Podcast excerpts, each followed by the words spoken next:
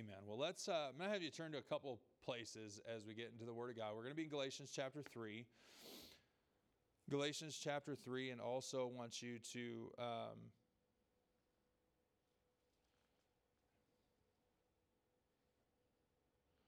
I just got a text, so hold on just a second.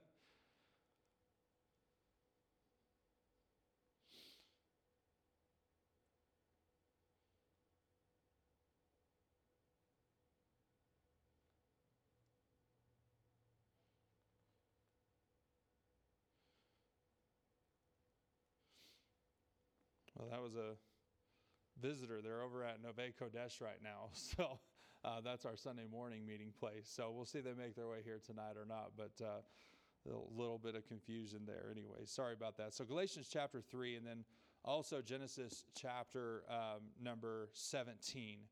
So we'll be in a couple places here just to try to enhance it. We'll start our reading in Genesis chapter 17, and then we will get to um, Galatians chapter 3 in just a moment. Once we've read in Genesis 17, you can lose your place. We'll just make some reference there. So, Galatians chapter 3 and Genesis chapter 17. So, we'll begin reading in Genesis chapter 17, and we'll read the first eight verses here to springboard us. I'll ask you to go ahead and stand in honor of God's word together. And we'll read Genesis chapter 17, beginning in verse 1. And when Abram was 90 years old and nine, the Lord appeared to Abram and said unto him, I am the Almighty God. Walk before me, be thou perfect, and I will make my covenant between me and thee, and will multiply thee exceedingly. And Abram fell on his face, and God talked with him, saying, As for me, behold, my covenant is with thee. And thou shalt be a father of many nations. Neither shall thy name any more be called Abram, but thy name shall be called uh, shall be Abraham. For a father of many nations I have made thee. And I will make thee exceeding fruitful, and will make nations of thee, and kings shall come out of thee. Now pay attention here to verses 7 and 8. And I will establish my covenant between me and thee and thy seed after thee in their generations for an everlasting covenant, to be a God unto thee and to thy seed after thee. And I will give unto thee and to thy seed after thee the land wherein thou art a stranger, all the land of Canaan for an everlasting possession, and I will be their God. Okay, so with that in mind, let's go to Galatians chapter 3. Galatians chapter 3 and verse number 15 is where we'll be. Galatians chapter 3, verse 15. Brethren, I speak after the manner of men, though it be but a man's covenant, yet if it be confirmed, no man disannulleth or addeth thereto. Now to Abraham and his seed were the promises made. He saith not into seeds as of many, but as of one into thy seed, which is Christ. And this I say, that the covenant that was confirmed before of God in Christ, the law, which was 430 years after, cannot disannul that it should make the promise of none effect. For if the inheritance be of the law, it is no more of promise, but God gave it to Abraham by promise. So we read in Genesis chapter 17 the covenant that God made with Abraham, that would be an everlasting covenant. And now we come to Galatians 3 and we see its application in Christ. And so the title of our message tonight is this The True Promise Keeper. And so we'll consider that tonight. May God bless the reading of His Word. You can be seated.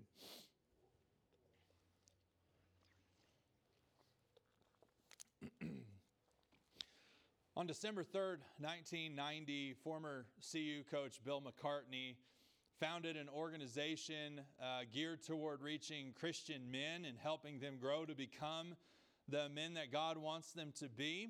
And he established this organization called the Promise Keepers. You heard of that? Anybody heard of the Promise Keepers?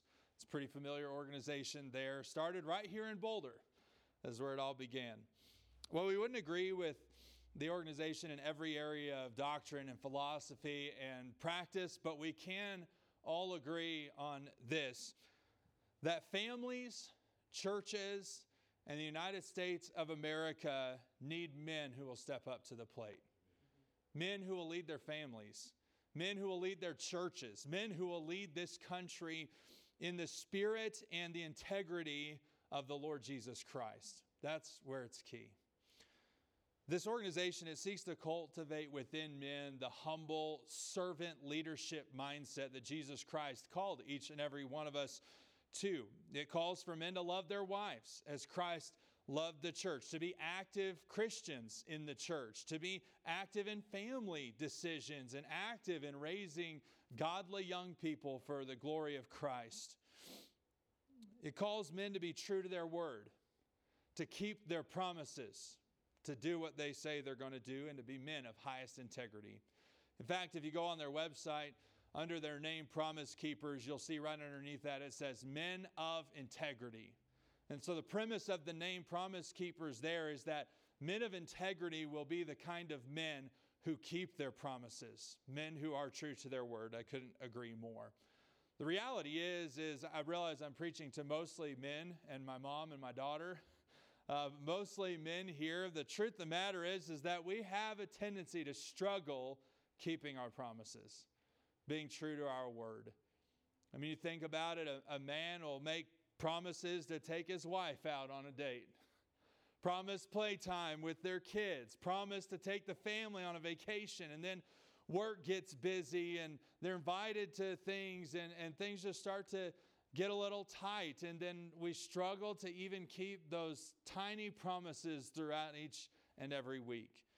They might promise that work won't get in the way, or that this financial decision won't strap the family down, and then it turns around and does. They might follow up an apology with something like this I promise I'll never make a decision without consulting you again, only to do that again the next week. Or it might be that they following a, a, a they, or they might promise this, I'll never talk to you that way again.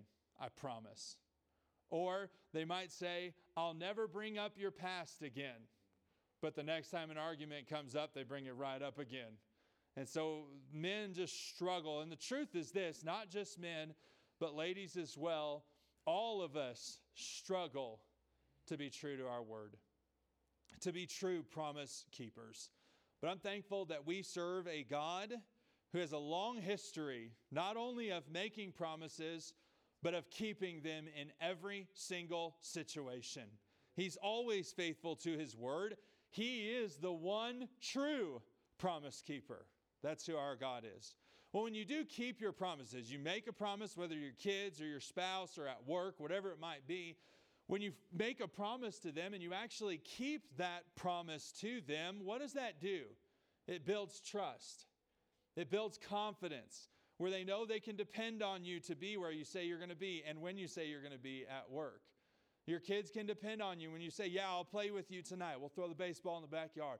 Your wife can depend on you when you do take her out on that date, when you do go on those vacations. And so when you fulfill your promises, it builds trust with the people you made those promises to.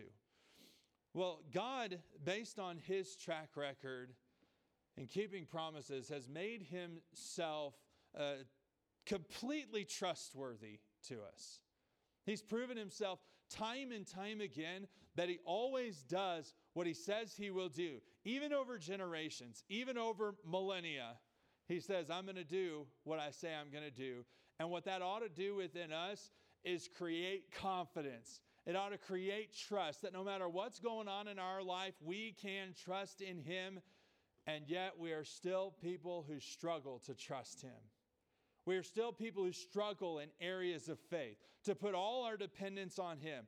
Even when it comes to salvation, even when it comes to finding acceptance with God, we have a tendency to say, Man, I've got to do better.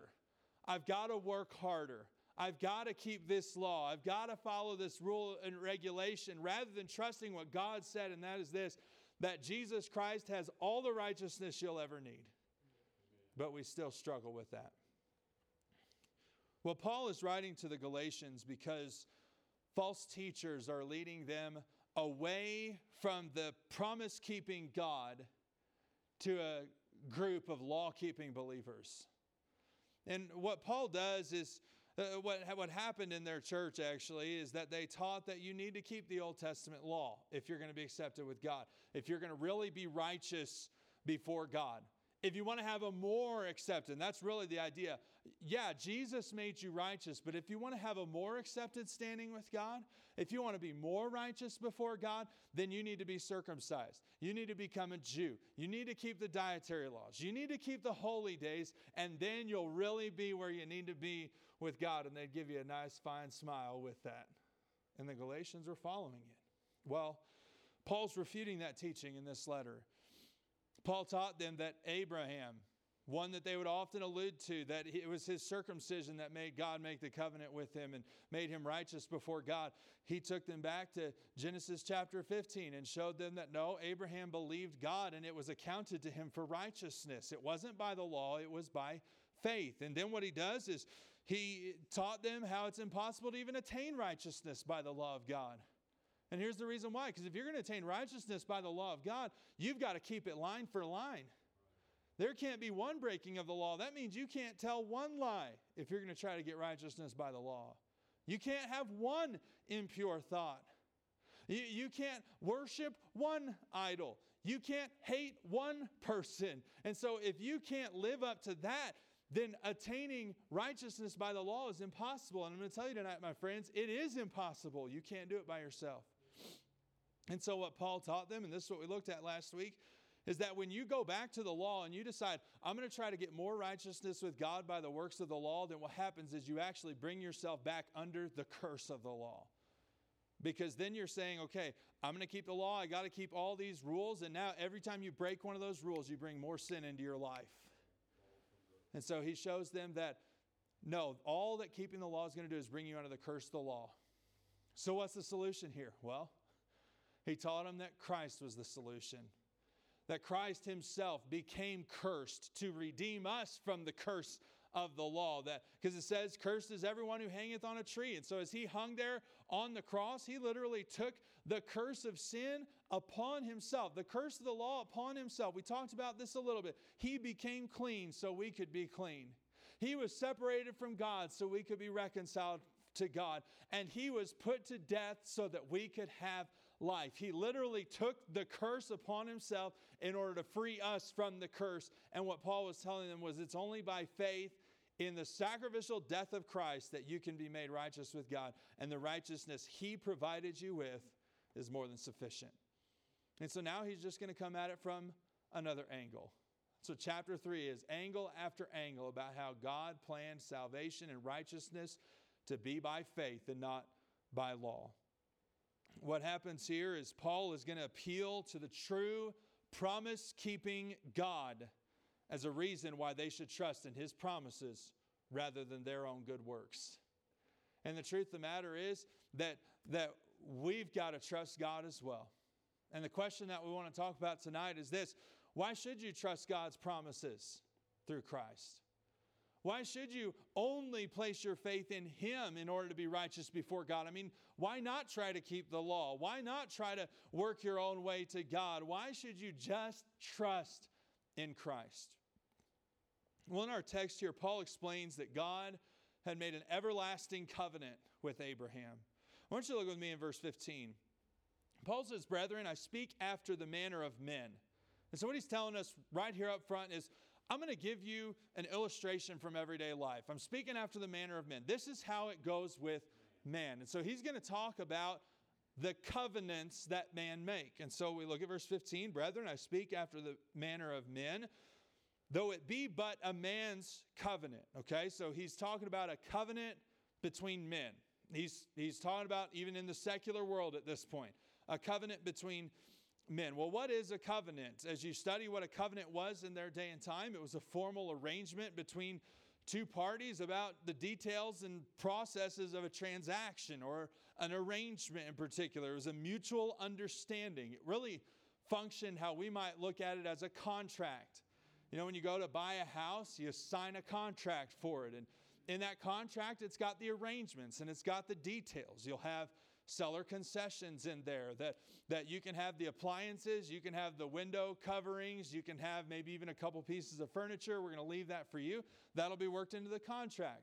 Also, worked into the contract are some deadlines that you got to have the inspection by this date. You got to have the earnest money in by this date. We're going to have the closing date right here, and that's the day you're going to turn the keys over to the buyer. And so that's the idea of a covenant here. It's a contract that details all the arrangements and all the order for this agreement between two people. That's would have been their idea of a contract. So he says, though it be but a man's covenant, yet if it be confirmed. Now, this word translated confirmed here, it's a word that means to validate. It means to notarize. You ever had to take a document down and get it, get your VIN number notarized so you get your taxes paid and your registration done? And so that's the idea of this word. It means to confirm publicly. It also is a word that's used as ratify, to ratify. That means to make publicly and officially valid. Okay, so uh, what's this talking about? Well, you know, in the United States Constitution, it kind of functions like a covenant between all the states. This is the law we're going to all agree to. And what happened is in the Constitution, we have the Bill of Rights. And on December 15th, 1791, the Bill of Rights were officially ratified by the states. And so that means they were officially adopted into law. They were confirmed, they were notarized, they were validated. That means that they were now concrete, they were set in stone because they were ratified. Well, that's what the word uh, confirmed means here. And so he says that when a when a covenant has been confirmed, when it's been ratified, he says, "No man disannulleth." What does that mean? It's a word that means to reject, refuse, to nullify, to declare invalid. It means to do away with something laid down, prescribed, prescribed or ordained. And so you get the idea here, all of these are very formalized and official words. We're talking about contractual agreement. We're talking about a confirmation, ratification process, and we're talking about one that can't be refused once it's put into place. You see, we have a process of amending or changing our Bill of Rights. It required that it goes to the House, and the House has to approve it by two thirds majority. And then it goes to the Senate, and they have to approve it by two thirds majority as well before it can go to the president be signed into law. It's not like the Bill of Rights is not like any other law. It's not like you can have in our situation right now where the House is equally divided and the vice president is the deciding vote in that system right now. It's not like they just have to have the majority, the 51%. No, you've if you want to change the Bill of Rights, you got to go across the aisle and you got to get a whole bunch of people on board with you if you're going to change that. And so what that shows us is that the Bill of Rights as a ratified contractual uh, covenant is a little more serious than just regular laws and policies. And yet, here in the United States of America, we still have a way to amend and to change those. But that's very unique to America. It's not how it was in the ancient world. Once a covenant was made like this, it was set in stone. It was permanent. It was everlasting. It was more like, as you read in the book of Daniel, you hear about the law of the Medes and Persians, which altereth not. That was the kind of covenant and law that would be put into place. And so, in the ancient world, since no such government existed in that, that was their idea of a covenant. It's permanent. That's one of the things that makes the United States of America so unique is that few, if any, governments ever existed like ours did, which is why our founding fathers in the very beginning said, We need God's leadership here. And it's why they opened everything in prayer because they were going into a whole new different world of government, trying to do what was best for the people, realizing this hasn't been done before and this is a unique situation. And so we need God's leadership. But for them, back in the first century world, once this covenant or contract had been signed, sealed, and ratified, there was no changing it.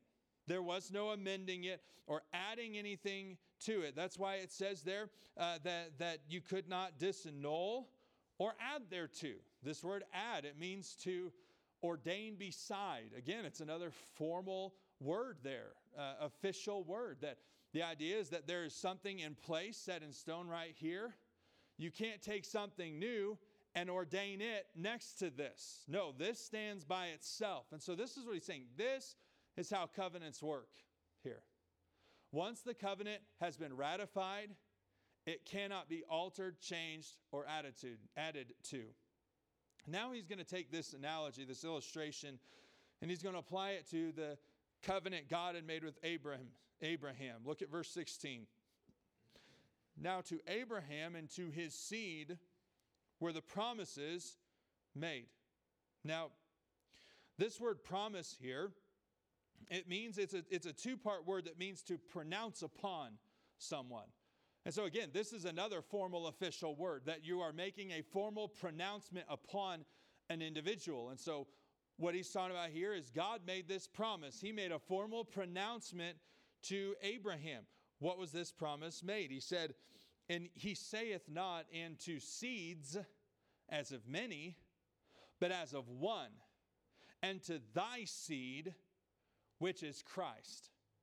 And so, what the Apostle Paul is talking about here is he's referring to Genesis chapter 17 that we went back and read. And verse 7 says this And I will establish my covenant between me and thee and thy seed after thee in their generations for an everlasting covenant to be a God unto thee and to thy seed after thee. And so, what he's saying is this kind of covenant that I've just laid out before you here in verse 15, that kind that once it's been ratified and confirmed, it cannot be changed. That is exactly the kind of covenant God made with Abraham back in Genesis 17 that says it was an everlasting covenant. And it was a covenant that it, to his seed, not to many seeds, but to one. And he labels who that seed is right here, and that is Jesus Christ. So that was the covenant God had made with Abraham. Now, what Paul's going to do is he's going to continue this covenant analogy with the Abrahamic covenant here in verse 17. Here's what he's trying to get to. He says, And this I say. All that is to say this that the covenant that was confirmed before of God in Christ. Okay, so he's talking about this covenant with Abraham had been made beforehand of God in Christ. So there's a few things to glean here. Number one, the covenant was not made by Abraham, the covenant was made by God to Abraham. Abraham really had nothing to do with this covenant. This was a promise that God said, I'm going to do apart from your help. Abraham tried to help God out some, but God showed him that's not going to work that way. I can do it on my own, and I will do it on my own. And so he makes this, this promise, and it's of God. It says it was confirmed before now. This is a word in the Greek that's a, a word, it's, uh, make sure I say this right, prokekiramanen. Big word, prokekiranomen. Now, what this is, it consists of a couple words. You've got pro there, which pro would be beforehand, in advance, and then the root word kiro, which would be the word ratify. That same word we saw and confirmed before. And so, what the Apostle Paul is saying is this covenant, this contractual agreement God had made with Abraham in Christ was already pro ratified. It's already been confirmed. It's already been taken care of, which, according to what he's communicating about the covenant, means then that it cannot be changed. Okay? Now continue on. He says, In this I say that the covenant that was confirmed before of God in Christ, the law, which was 430 years after, cannot disannul. Now, this word disannul is a little bit of a different word than what we saw before in disannulleth, which is the word for, um, what did I say that word was for? It was to reject, to refuse. This particular word has everything to do with the word confirmed before it. This is the word akiroi. Akiroi. So you have pro kekiranomen and pro or akiroi. So you've got these two words. You see the same root there. Okay, the one first, pro ratified. This one has the same root, so it has ratify, but it has a before it. Okay, now when we think of a theist, that's somebody who believes in God. When we think of an atheist, that's somebody who is without God. They don't believe in God, an atheist. That's the same idea here. What Paul is doing is a play on words. He's saying a covenant that God has pro ratified cannot become a ratified by the law. It's saying the law can't amend it, the law can't change it.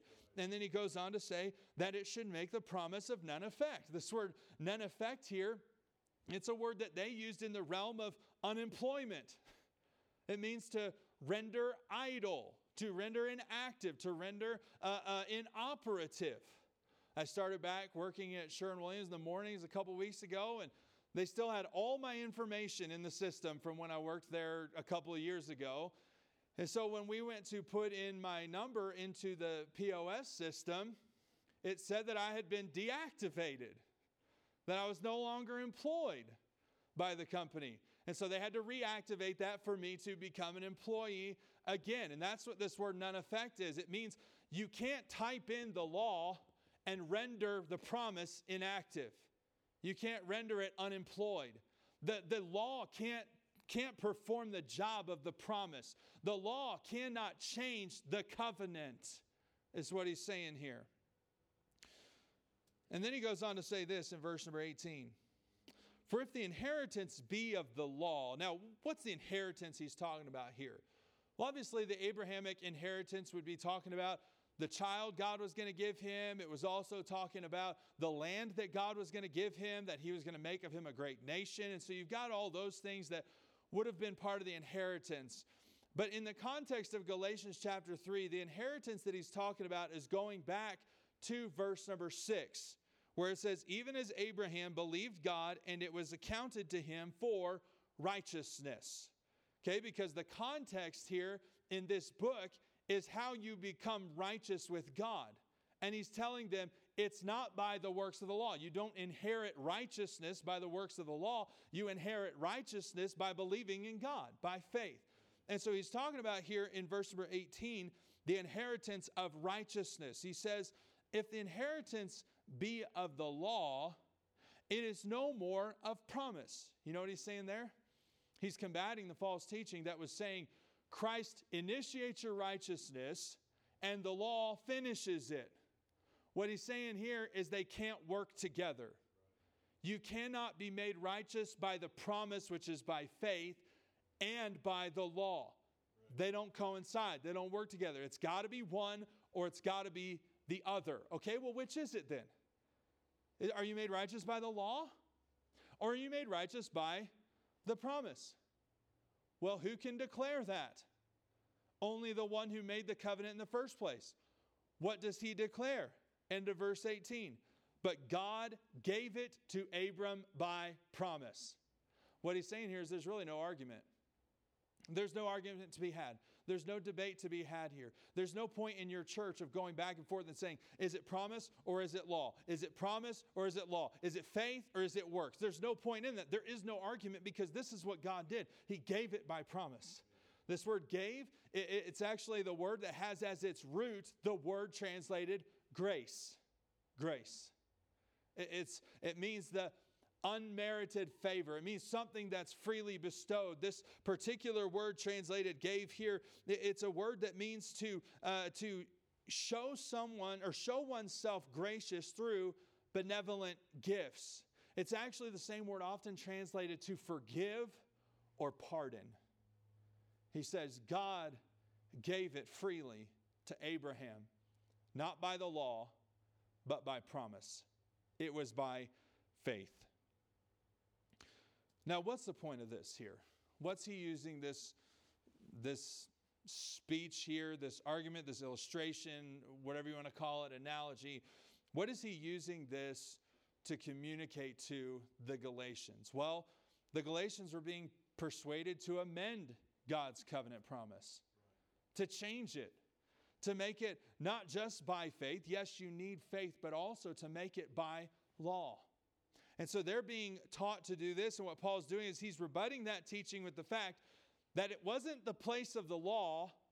And I'll add this nor is it the place of a church or of a denomination or of any teacher or preacher. It's not their place, it's not the law's place to change a promise that has been ratified by God Himself. It's not the law's place. It went back to Abraham, and God is the one who had given it. God was the one who had done it. And so we cannot add law to something God has ratified by promise. Why? Because God always keeps his promise. And he determined from the beginning that it would be by faith and not by good works. He knew that we couldn't keep the law. He knew Israel couldn't keep the law. That's why he gave all these provisions. When you mess up, offer this sacrifice. When you mess up, go to this city of refuge. When you mess up, do this. When you mess up, do that. It had all those all those uh, stipulations. Why? Because he knew they can't keep the law. But instead of offering up sacrifice year after year after year to atone for the sins of man, he sent Jesus Christ, our Lord and Savior, to die on the cross and shed his blood as the once for all atonement for all sins of all the past past and all sins of the present and all sins of the future. He sent Jesus Christ, and now it is not by the works of the law, but it is by faith, is how you are justified before God. And so, this is Paul's message to the Galatians that they needed to trust in Christ alone for righteousness because the law could not nullify what God had ratified. Could not. See, the everlasting covenant that God made with Abraham, it continues to be fleshed out through history. And what ends up being revealed to us is this the seed that was promised through the covenant to Eve, the covenant to the woman, was not really Seth. It wasn't really Abel, first of all, and it wasn't really Seth. And the covenant made to Abraham, his seed, really wasn't Isaac, and it wasn't Jacob.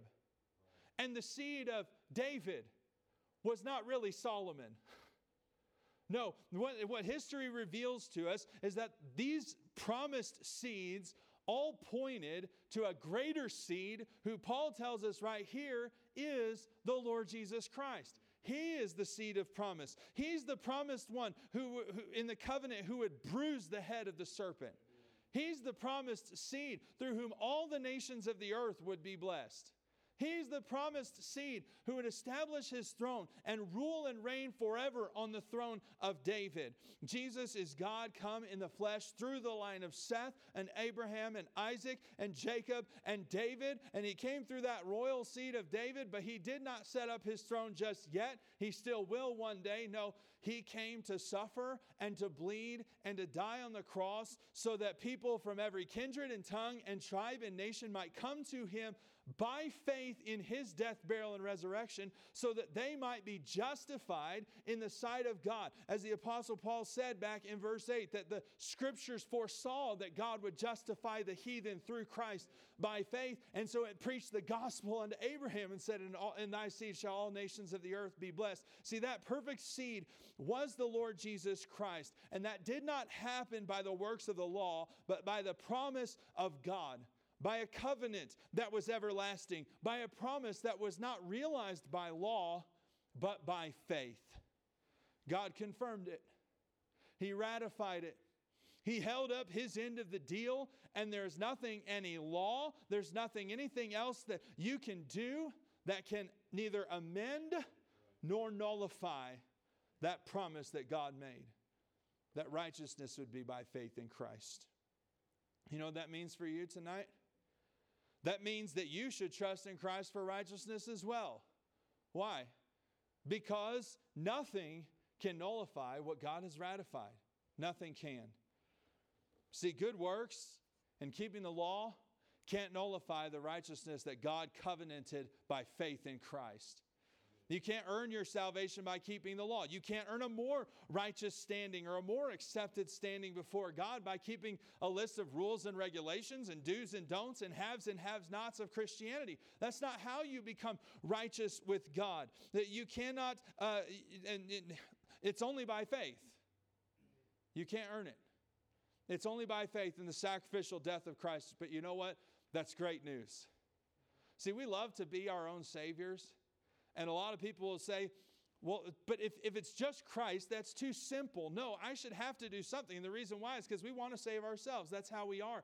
But what I tell you, and what Paul would tell us, is we can't do it ourselves. Why? Because you break one part of the law, you're guilty of the whole law. The curse of the law is back upon you. And so it's not our righteousness, it's not our earning it, but because it's by faith in Christ. The reason that is good news for us is because we fail far more than we care to admit we do.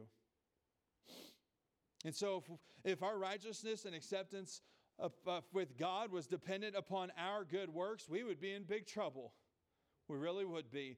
But because righteousness and acceptance before God is based not on our performance, but on the performance of Jesus Christ on the cross of Calvary. What that means for you is that there is no failure in your life that can nullify the promise of God.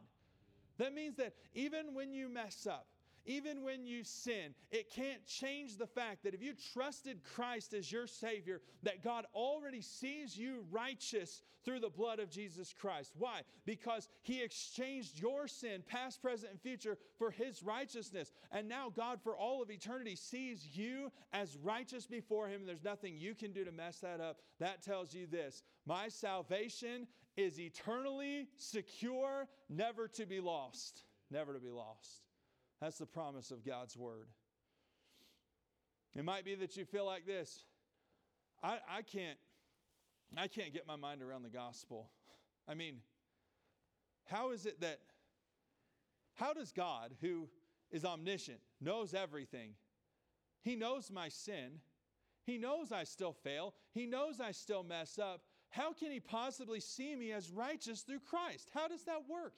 How does his blood atone for my sin? I mean, how, what does that look like in heaven? What, I mean, there are things about the gospel. I'm, I'm a preacher, I study the word of God. There are things about the gospel, I have no idea how it works. All God does is call us to trust him. We don't have to understand how all that works. All we got to do is take him at his word. Why? Because he's a true promise keeper. He keeps it. Let me, let me illustrate it this way. Uh, we don't know how gravity works, right? we can't see in the in the air here that there's something going on. I can't even explain this to you. I'm not a scientist. Maybe a scientist can, but this I, there's nothing here. And yet if I jump off this platform, I'm going down, I'm not going up. I have no idea how that works. I just know it's true. That's how the gospel is. It, it, there, God's ways are higher than our ways, and His thoughts are higher than our thoughts. And there may even be some concepts of salvation that we're just like, we can't see. It ascends up into the clouds above us, and we can't fully understand it. But God does not demand that you fully understand it. God demands that you know this I'm a sinner, I need a Savior, and so I trust that Jesus is that Savior. That's all He requires of us. And so, what that means is your lack of understanding can't nullify what God's promised to you. Your fears and your doubts can't nullify what God's ratified. See, because there may be times when you doubt your salvation. There may be times you are saved and you still fear death. I mean, death's not an awesome thing to think about, right? Necessarily. Now there are some that are just like, Lord, take me on to glory. I'm like, I'm like, Lord, I'll be raptured, but don't kill me, please. Don't, uh, especially in a tornado. If there's one way I don't want to go, it's in a tornado. I was not made to fly. I was made to be on this earth, and that's the worst way I can think of dying is just being flung across the earth. And so there may be times you, you even fear death. But here's the thing if you truly trusted Christ as your Savior, and, and you're doubting whether or not maybe you prayed the right prayer or prayed it the right way, or you doubt whether or not God could truly save somebody like me with the baggage that I've had in my life, with the mistakes that I've made, I just don't see how God could do that. The truth of the matter is that your doubt and your fears cannot amend or void what God has declared to be true. And that is this that all who trust in Jesus Christ are forgiven, are redeemed, are reconciled unto God and made righteous before Him. So your fears and your doubts, they can't affect the covenant. Neither can your feelings. Because there are times you may not feel saved. There may be times you tripped up in sin. There may be times you drank too many. There may be times you smoked too many. There may be times you said things. There may be times you bowed down to things. There may be times you committed sin. And there are times in your life that, hey, when sin is wreaking havoc on your life, that is going to cause doubt. That's going to make you feel like you're not saved. But it's not to, it's not to create within you this just dying doubt. Am I going to heaven or am I going to hell? No, the purpose of that is the conviction of the Holy Ghost that is saying this stop doing that. Stop doing that. Come to me. I died on the cross to set you free from that. And so there are days, though, that you may not feel saved. There are days you may not feel forgiven or you don't feel righteous. But listen, God's promise of salvation and acceptance with Him is not based on how you feel on a day to day basis. I'm thankful for that. Why? Because our emotions are all over the place. I mean, even preachers. Sunday, everything's great Sunday morning. We had visitors, maybe had somebody walk down the aisle. I mean, it's exciting. And then you can come to church on Sunday night and it's just you and your family, and you're like, you're down in the pits again. And you go home, and on Monday, you're just praying. You're crying out to God, God, why is it like this? How long is it going to be like this? And, and so there are times where I may feel like I'm a terrible preacher. Times that I feel like I'm a terrible pastor, a terrible father, a, a, a, terrible husband. I mean, there are just days where we can just feel like we're a complete mess in our lives. But what I want to tell you is this just because I may feel like a terrible preacher doesn't mean I'm any less loved and accepted with God. And just because you may feel like you've messed up too much doesn't mean that God is unwilling to save you.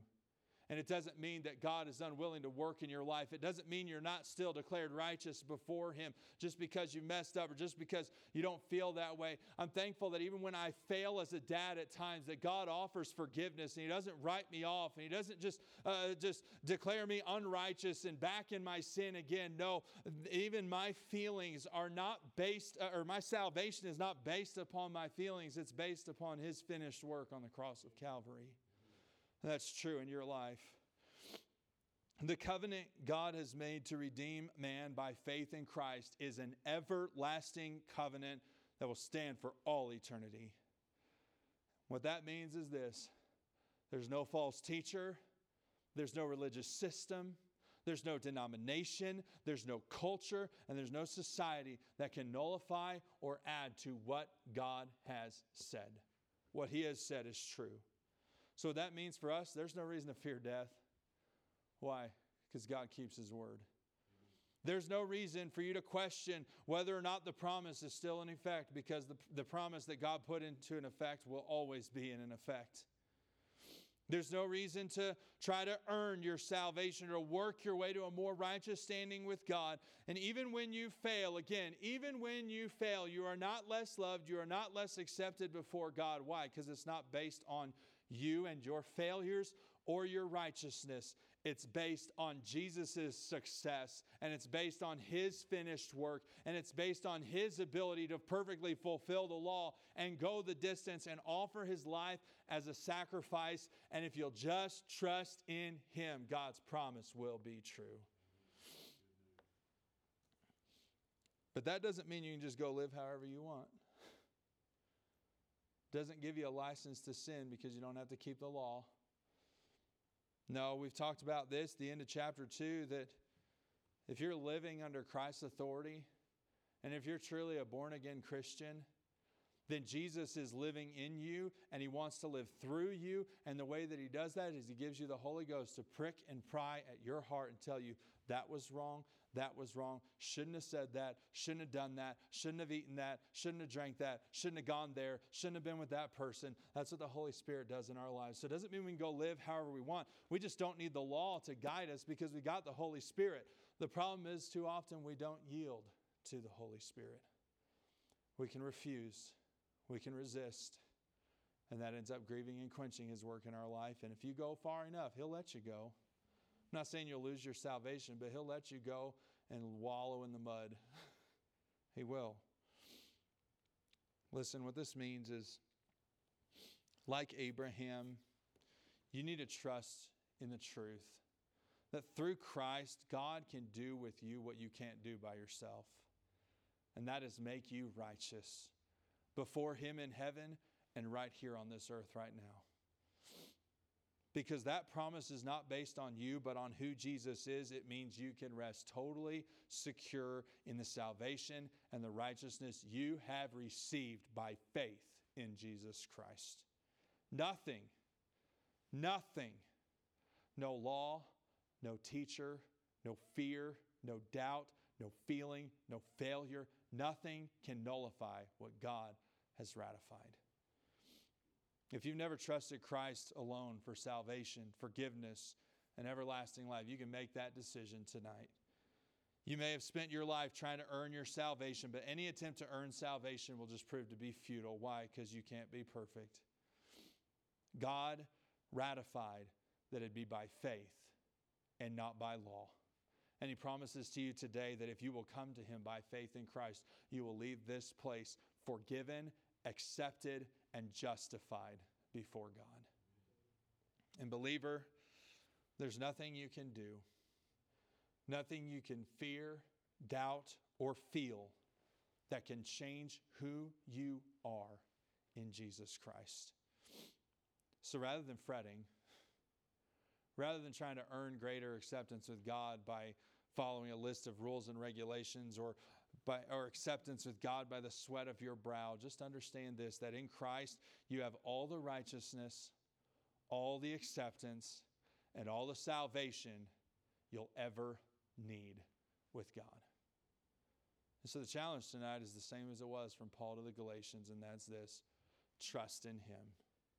Whether for salvation or for righteousness today, He's sufficient if you'll trust. Lord, we come to you.